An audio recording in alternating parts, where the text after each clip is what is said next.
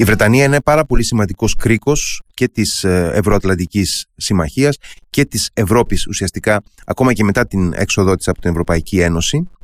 Για να συζητήσουμε τις εξελίξεις στη Βρετανία, μια πολύ σημαντική χώρα, το Ηνωμένο Βασίλειο, εξελίξεις που ε, την τελευταία χρονιά είχαν και πολύ έντονο ε, πολιτικό αλλά και κοινωνικό ενδιαφέρον.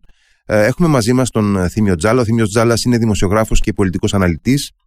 Ζει μόνιμα στο Λονδίνο, συνεργάζεται με μια σειρά από ελληνικά και βρετανικά μέσα, ενώ από τις εκδόσεις Επίκεντρο κυκλοφορεί το βιβλίο του Brexit, Ευρώπη και Ελλάδα. Καλησπέρα, κύριε Τζάλλα. Καλησπέρα και σε εσάς και στους ακροατές. Ε, κύριε Τζάλλα, να ξεκινήσουμε καταρχάς ε, από το γενικό πλάνο, την Βρετανία, το Ηνωμένο Βασίλειο μετά το Brexit.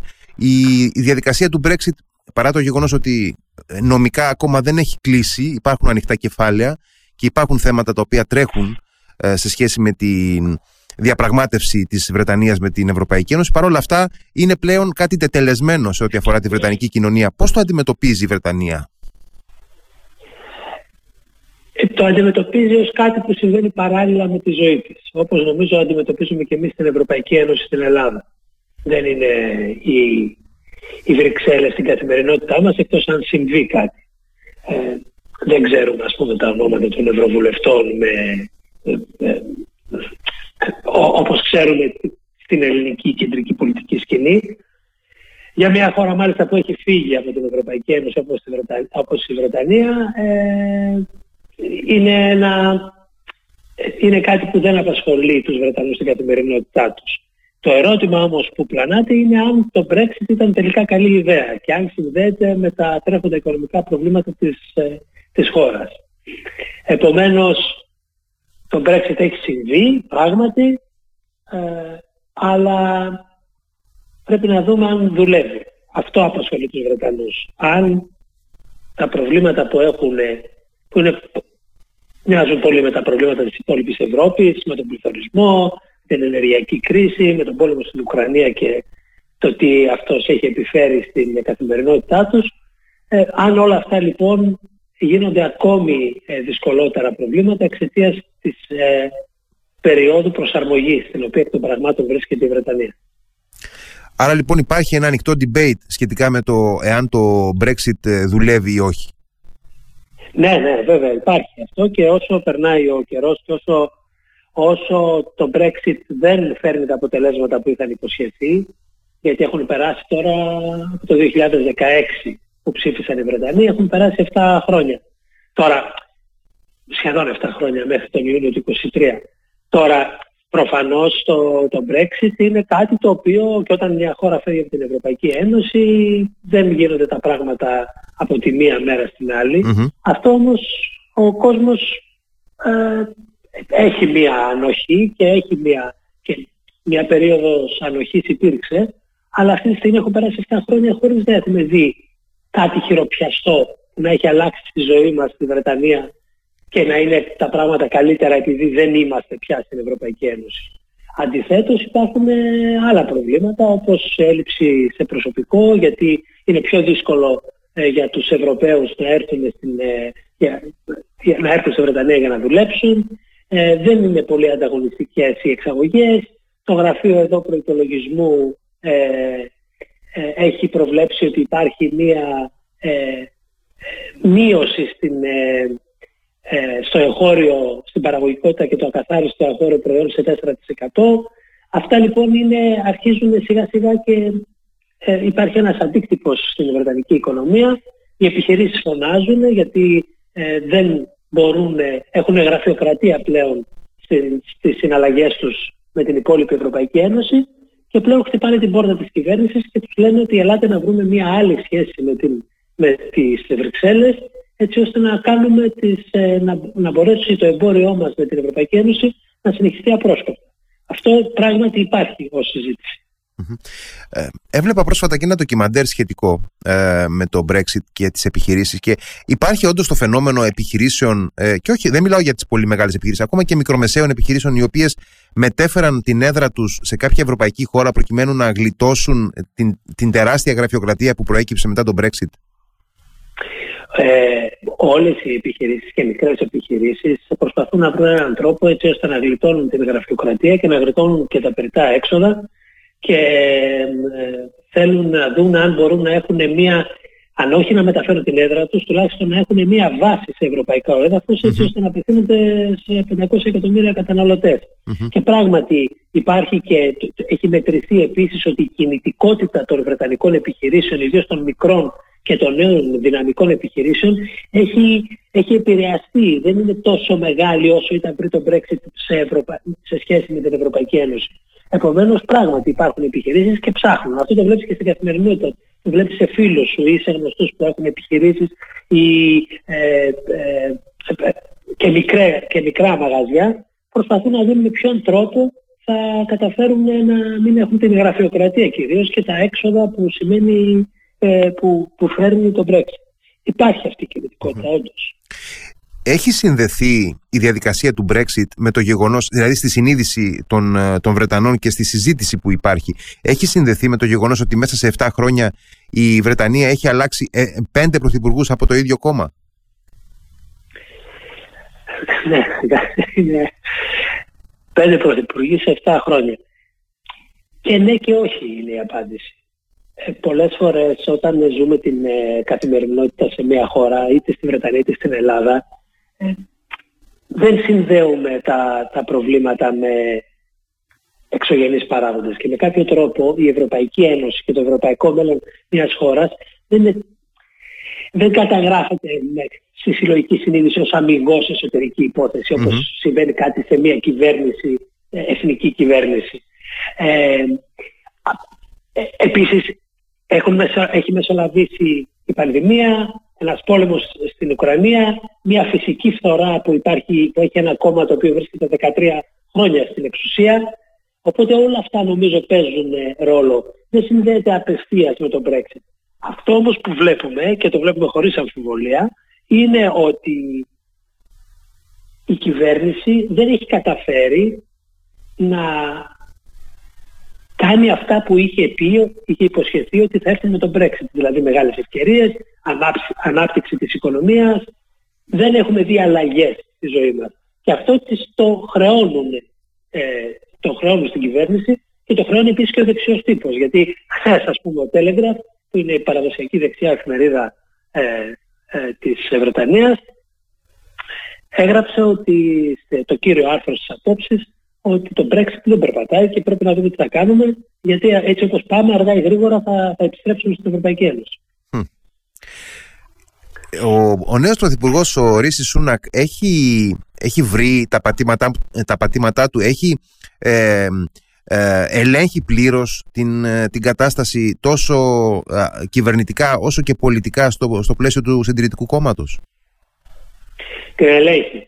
Ε, Την ελέγχει γιατί πρώτα απ' όλα είναι η πρώτη φορά στην Βρετανία εδώ και πολλά χρόνια που δεν ε, ακούμε καθημερινά για κάτι που γίνεται σε, στην Downing Street ε, και το οποίο να προκαλεί ε, αναστάτωση στη χώρα. Είχαμε το Partygate με τα πάρτι που έκανε ο Μπόρις Τζόνσον ε, μέσα στο, στην Downing Street. Είχαμε αλλαγές, όπως είπατε, πρωθυπουργών. Είχαμε τη Λις Τρας που ήρθε και έκανε ένα, μια τρελή κούρσα ουσιαστικά λίγων ημερών, όπου ε, η οικονομία έφτασε στα, στα πρόθυρα της καταστροφής. Αυτή τη στιγμή, από τότε που ανέλαβε ο Σούνακ, τα πράγματα έχουν ηρεμήσει. Υπάρχει νομίζω ένα τεστ που μπορείς να κάνεις για να το καταλάβεις. Αν κλείσεις το τηλέφωνό σου και δεν ασχολείσαι με την ε, πολιτική, αν η πολιτική θα φτάσει σε εσένα με κάποιον τρόπο. Νομίζω ότι με τον Μπόρις Τζόνσον, ακόμη και αν δεν είχες, ε, δεν ήσουν, ε, ε, δεν είχες μεγάλο ενδιαφέρον για την πολιτική, αργά ή γρήγορα κάτι θα άκουγες, ότι κάτι δεν πάει καλά. Τώρα με το Σούνακ έχει περάσει περίπου ε, το, το διάστημα στο οποίο έχει αναλάβει την πρωθυπουργία, που τα πράγματα έχουν ηρεμήσει. Αυτό... Βέβαια, mm-hmm. ε, ναι, συγγνώμη. Ναι, συγγνώμη, ήθελα να κάνω απλά ένα σχόλιο ότι αυτό που, που περιγράψατε για τον Μπόρις Τζόνσον μου θύμισε μια προεκλογική ε, διαφήμιση που ο Μπόρις Τζόνσον χτυπούσε το κουδούνι ενός σπιτιού και το άνοιγαν και εμφανιζόταν για να τους ενημερώσει για το Συντηρητικό Κόμμα. Συγγνώμη. Ναι, να σας πω κάτι. Τώρα χτυπάει και το κουδούνι του Σούνακ, βέβαια, γιατί υπάρχει μια. ομάδα μέσα στους συντηρητικούς που λέγονται συντηρητικοί ε, ε, για τη δημοκρατία, ε, οι οποίοι, δεν θυμάμαι ακριβώς τον τίτλο της mm-hmm. ομάδας, ποιος είναι, ε, είναι εκεί η Πρίτι Πατέλ από mm-hmm. ε, mm-hmm. πρώην Υπουργός Εσωτερικών, οι οποίοι ουσιαστικά λένε ότι δεν έπρεπε να γίνει έτσι η εκλογική διαδικασία ο, ε, για την ανάδειξη του Σούνακ, επειδή εξαιρέθηκε η κομματική βάση, και οι οποίοι ουσιαστικά περιμένουν τον Μπόρις Τζόνσον να επιστρέψει. Γιατί δεν Αχα. έχει φύγει ο Τζόνσον, αλλά το φάντασμα πλανάται κάπου ότι μπορεί και να γυρίσει. Ε, είπε και άστα λα βίστα όταν έφυγε. Ναι, το είπε αυτό και, ε, και νομίζω αρκετοί θα, θα τρόμαξαν. Η αλήθεια βέβαια είναι ότι ο Μπόρις Τζόνσον είναι ο πιο αναγνωρίσιμος πολιτικός που είχαμε δει από την εποχή της Θάτσερ και του Μπλερ. Ε, και είναι ένας επίσης πολιτικός ο οποίος είναι χαρισματικός και έχει φέρει μεγάλες νίκες στο συντηρητικό κόμμα, είτε ως δήμαρχος, κυρίως όμως έφερε τη νίκη του δύο χιλιάδες δεκαεννέα. Επομένως, επομένως νομίζω ότι θα ακούσουμε ξανά από τον Μπόρις στο μέλλον. Mm-hmm. Ε, η εργατική, το αντίπαλο δέος πολιτικά ε, της κυβέρνησης, ε, σε τι φάση βρίσκονται? Γιατί είδαμε μια σειρά από εσωτερικά προβλήματα την, ε, με, τη, με την προηγούμενη ηγεσία τους. Είδαμε μια ελπιδοφόρα ε, ε, επιστροφή της κεντρώας τάσης του ε, κόμματος των εργατικών με τον κύριο Στάρμερ. Τώρα πώς κινείται? Βλέπουμε ότι παρόλα αυτά παραμένουν ε, δεύτεροι στις δημοσκοπήσεις, αν δεν κάνω λάθος, και δεν έχουν καταφέρει. Υπάρχει κριτική προς την ηγεσία ότι δεν έχει καταφέρει, παρά τα προβλήματα του συντηρητικού κόμματος, να, να αποκτήσει αέρα νίκης κάποια στιγμή. Πήραν προβάδισμα. Α, προβάδισμα έχουν, αχα, okay. ναι. mm-hmm. έχουν προβάδισμα πια στις ε, δημοσκοπήσεις ε, και στις εκλογές που θα γίνουν ε, το αργότερο, μέχρι, πρέπει να έχουν γίνει μέχρι τον Ιανουάριο του είκοσι πέντε. Ε, Όλοι περιμένουμε ότι εκτός απροόπτου ε, θα είναι η επόμενη κυβέρνηση. Τώρα, mm-hmm. εκτός απροόπτου βέβαια, στην πολιτική πολλά συμβαίνουν. Ναι, και είναι και μακρός ο πολιτικός συντηρη... χρόνος. Ναι, ναι. Ακριβώς, ακριβώς. Και οι συντηρητικοί έχουν καινούριο αρχηγό, τον Σούνακ, θα δούμε. Αλλά αυτή τη στιγμή είναι ένα φαβορί οι συντηρητικοί. Οι εργατικοί έχουν ένα προβάδισμα δεκαέξι με είκοσι μονάδες στις ε, δημοσκοπήσεις, το οποίο δεν το είχαν ε, ε, τα προηγούμενα χρόνια. Και αυτό που ουσιαστικά κάνει ο Στάρμερ τώρα, ο οποίος, όπως είπατε, είναι μιας, ένας κεντρός πολιτικός, είναι ότι με πολύ μεγάλη προσοχή προσπαθεί να μην υπάρξει κάποια ανατροπή, έτσι ώστε να κερδίσει τις, τις επόμενες εκλογές. Ε, γι' αυτό και δεν ακουμπάει και το θέμα του Brexit. Γιατί ναι, ναι, έχουμε αυτή τη συζήτηση για το αν το Brexit πράγματι βοήθησε ή όχι τη Βρετανία, αλλά δεν έχει κάποιο λόγο αυτή τη στιγμή ο Στάρμερ να ανοίξει το κεφάλαιο, ε, για να, γιατί περισσότερο δεν θέλει να διχάσει και τους δικούς του ψηφοφόρους. Άρα λοιπόν ε, η, η τάση είτε υπέρ είτε κατά του Brexit παραμένει μια διακομματική υπόθεση, δηλαδή είναι μια οριζόντια τομή στην, ε, στην, α, στην, αγγλική, στη βρετανική κοινωνία. Οι Βρετανοί ψήφισαν πενήντα δύο σαράντα οκτώ το δύο χιλιάδες δεκαέξι, πενήντα δύο τοις εκατό υπέρ, σαράντα οκτώ τοις εκατό κατά, να βγουν από την Ευρωπαϊκή Ένωση. Ε, επειδή το Brexit δεν είναι συνέβη μία και έξω, αλλά συνέβη, συμβαίνει, ε,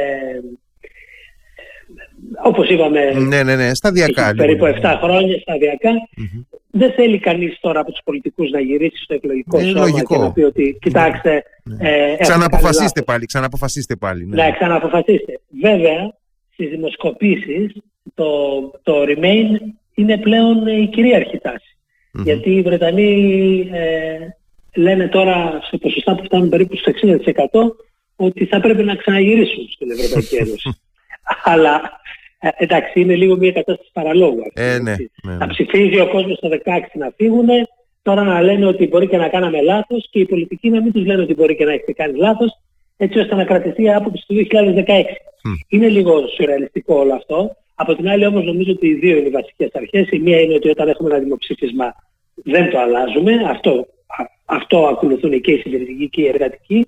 Και το δεύτερο είναι ότι μιλάμε για δημοσκοπήσεις. Δηλαδή, το Remain είχε πράγματι και, και πάλι πολύ ασφαλές προβάδισμα πριν το δύο χιλιάδες δεκαέξι, η ανατροπή έγινε την τελευταία στιγμή. Ναι, αλήθεια είναι αυτό, βέβαια. Παρόλα, ναι, παρόλα αυτά υπάρχει.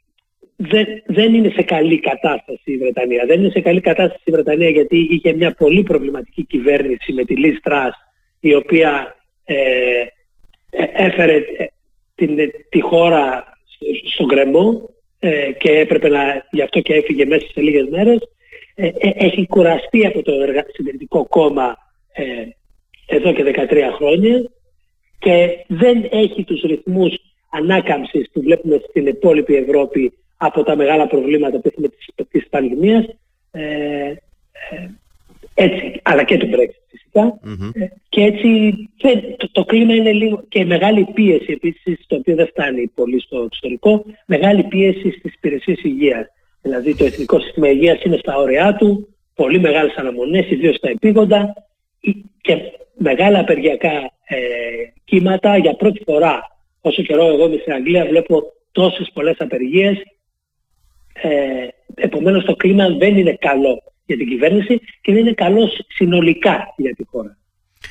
Πριν από μερικούς μήνες είδαμε ε, την, ε, το θάνατο της βασίλισσας Ελισάβετ, η οποία ε, φυσικά σημάδεψε δεκαετίες στην ζωή της Βρετανίας, σημάδεψε ουσιαστικά το πέρασμα της Βρετανίας από το αυτοκρατορικό της και απικιοκρατικό της παρελθόν στη σύγχρονη της φυσιογνωμία. Ε, μια ε, βασίλισσα που συνδέθηκε πάρα πολύ έντονα με την συνείδηση του κόσμου. Δηλαδή ε, φαντάζομαι ότι εγώ είμαι σαράντα τρία χρονών, δεν θυμάμαι αλλιώς τη Βρετανία χωρίς την Ελισάβετ. Ε, ακόμα και η προηγούμενη γενιά από μένα φαντάζομαι ότι ε, το ίδιο ε, θυμάται. Και πλέον έχουμε περάσει στην ε, εποχή του Καρόλου, έναν ε, άνθρωπο που πάρα πολλοί νόμιζαν ότι δεν θα, δεν θα γίνει ποτέ ε, βασιλιάς. Πώς, ε, πώς περπατάει συνειδησιακά η Βρετανία αυτού τον καιρό? Δηλαδή ε, είδαμε ότι εκδηλώθηκε μια σχεδόν πάνδημη θλίψη για, την, ε, ε, για το θάνατο της Ελισάβετ. Ε, ήταν, ήταν όντως έτσι? Ναι, η Ελισάβετ πρώτα απ' όλα ήταν μια πολύ καλή βασίλισσα ε, και ήταν πολύ καλή γιατί κατάφερε και βρήκε τον τόνο τον οποίο έπρεπε να έχει ο, ο μονάρχης και πρέπει να έχει ο μονάρχης.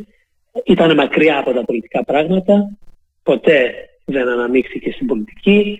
Ε, είχε επίσης το πλεονέκτημα εκ των πραγμάτων της ηλικίας της ε, γιατί ήταν... Ε, τη θυμάται στη συνείδηση του ο κόσμος, τη θυμάται πάντα ηλικιωμένη, τη θυμάται πάντα ως γιαγιά με κάποιον τρόπο. Και αυτό της δίνει με κάποιον τρόπο αυτή τη συμπάθεια που έχουμε για τους ανθρώπους οι οποίοι βρίσκονται πιο κοντά στο τέλος της καριέρας τους παρά, στη, ε, παρά όταν μεσουρανούν. Αυτό λοιπόν, αυτή η συνθήκη την, την εξυπηρέτησε επίσης. Αλλά αυτό όμως δεν, δεν αναιρεί το γεγονός ότι πρόσεξε πάρα πολύ στο πώς Ε, πρόσεξε πάρα πολύ τα καθήκοντά της ε, και πρόσεξε πάρα πολύ την δημόσια εικόνα της ε, και συνδέθηκε έτσι με τη Βρετανία. Όπως είπατε επίσης, ε, εσείς δεν θυμάστε τη Βρετανία αλλιώς, έτσι, έτσι και οι σύγχρονοι Βρετανοί δεν θυμούνται αλλιώς, και επίσης έχουν και μια ιδιωματική σχέση γιατί έβλεπες ανθρώπους οι οποίοι ε, με αφορμή το θάνατο της Ελισάβετ ε, θυμόταν τη δική τους οικογένεια και πώς περνούσαν, ας πούμε, τις αργίες. Ε, όταν, ε, ε, όταν, οι βασίλοι, όταν ο, οι, οι παππούδες τους για παράδειγμα ήταν στην ενθρόνηση και περιέγραφαν τις, ε, πώς τιμότανε την, ε, τη στιγμή. Είναι ο, ο θεσμός της μοναρχίας εδώ στη Βρετανία δεν αφορά μόνο του, τους πιο συντηρητικούς ή δεν είναι συνδεδεμένος με τη δεξιά όπως συμβαίνει για παράδειγμα όπως συνέβαινε στην Ελλάδα.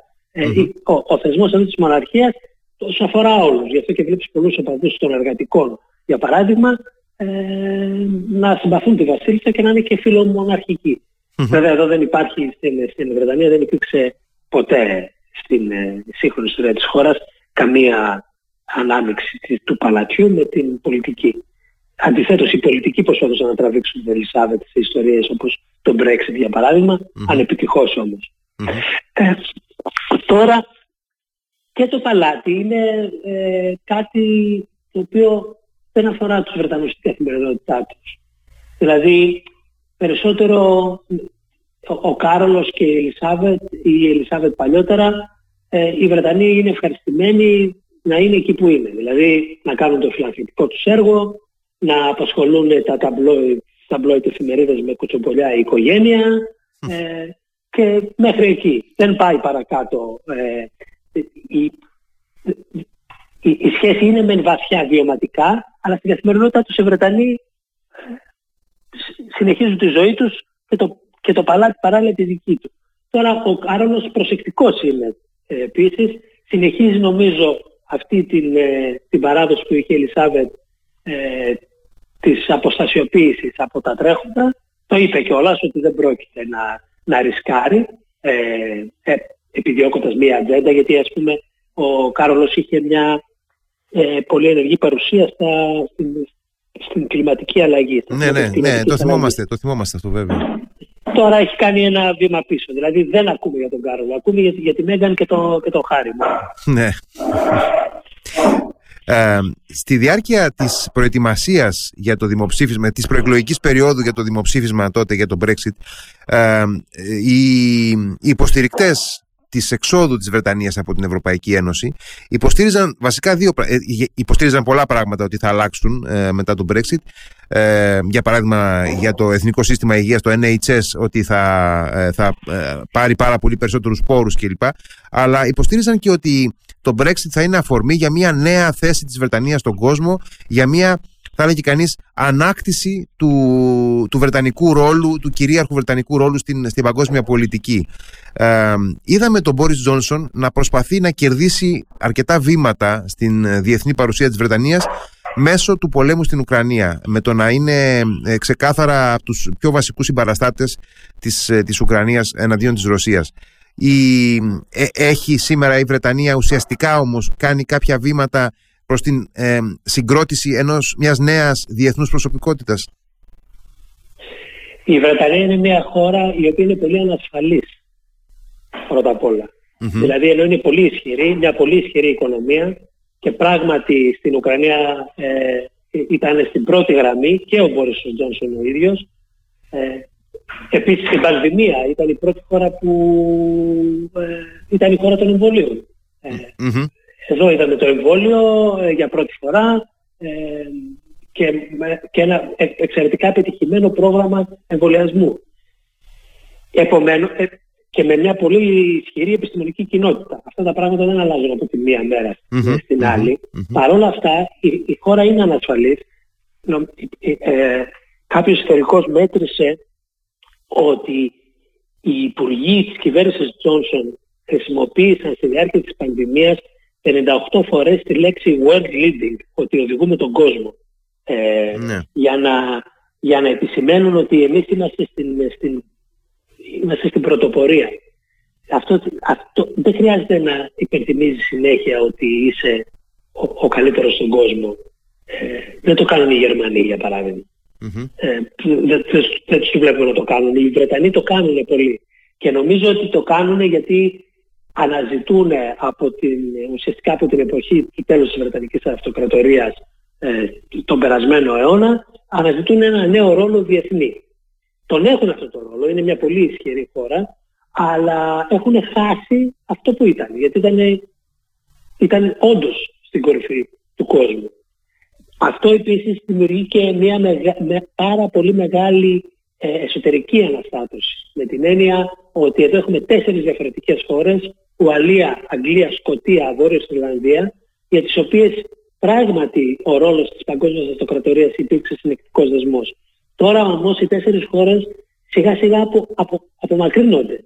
Έχουμε, δικά, έχουμε τέσσερα, τρία διαφορετικά κοινοβούλια σε Βόρεια Ιρλανδία, Σκωτία και Ουαλία, και μια πολύ μεγάλη εσωτερική συζήτηση για το αν η Βρετανία θα συνεχίσει να υπάρχει με τον, με τον τρόπο με τον οποίο υπάρχει σήμερα το Ηνωμένο Βασίλειο, δηλαδή mm-hmm. η Ένωση, όπως τη λένε εδώ, the Union, mm-hmm. ανάμεσα σε τέσσερις χώρες.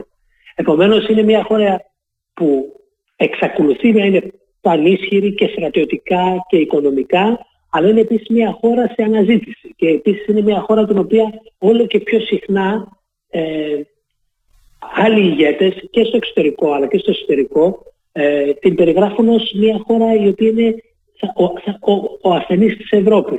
Γιατί είδαμε τον λαϊκισμό να περνάει από παντού ε, πέρασε από την Αμερική με τον Τραμπ, πέρασε πίσω από την Ελλάδα, αλλά μόνο στη Βρετανία άφησε τη σφραγίδα του Brexit. Μια ζημιά η οποία είναι μη αναστρέψιμη προς τον παρόν. Ε, και η Ελλάδα, ας πούμε, το, με την ε, μεγάλη οικονομική κρίση και με το, το ψήφισμα του δύο χιλιάδες δεκαπέντε, ε, έφτασε σε ένα σημείο για το αν θα ήταν μέλος της Ευρωπαϊκής Ένωσης ή όχι. Όμως εκεί ε, παρέμεινε η Ελλάδα. Mm-hmm. Συνέχισε την πολιτική της. Υπήρξε μια συνέχεια. Στη Βρετανία αυτό δεν συνέβη. Οι Βρετανοί έφυγαν. Το, ο, ο λαϊκισμός άφησε πίσω τον Brexit και οι, ακόμη προσπαθούν να το διαχειριστούν.